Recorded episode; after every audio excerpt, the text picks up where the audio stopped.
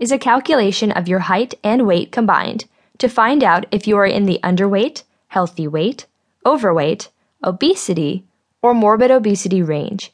This is used to find out your current health status and find a good diet and weight loss plan for you.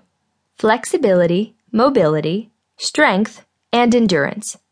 When your physician or weight loss center advisor wants to start looking into details for your fitness plan, these assessments can help them accomplish it. The first test is to look at your anaerobic endurance level.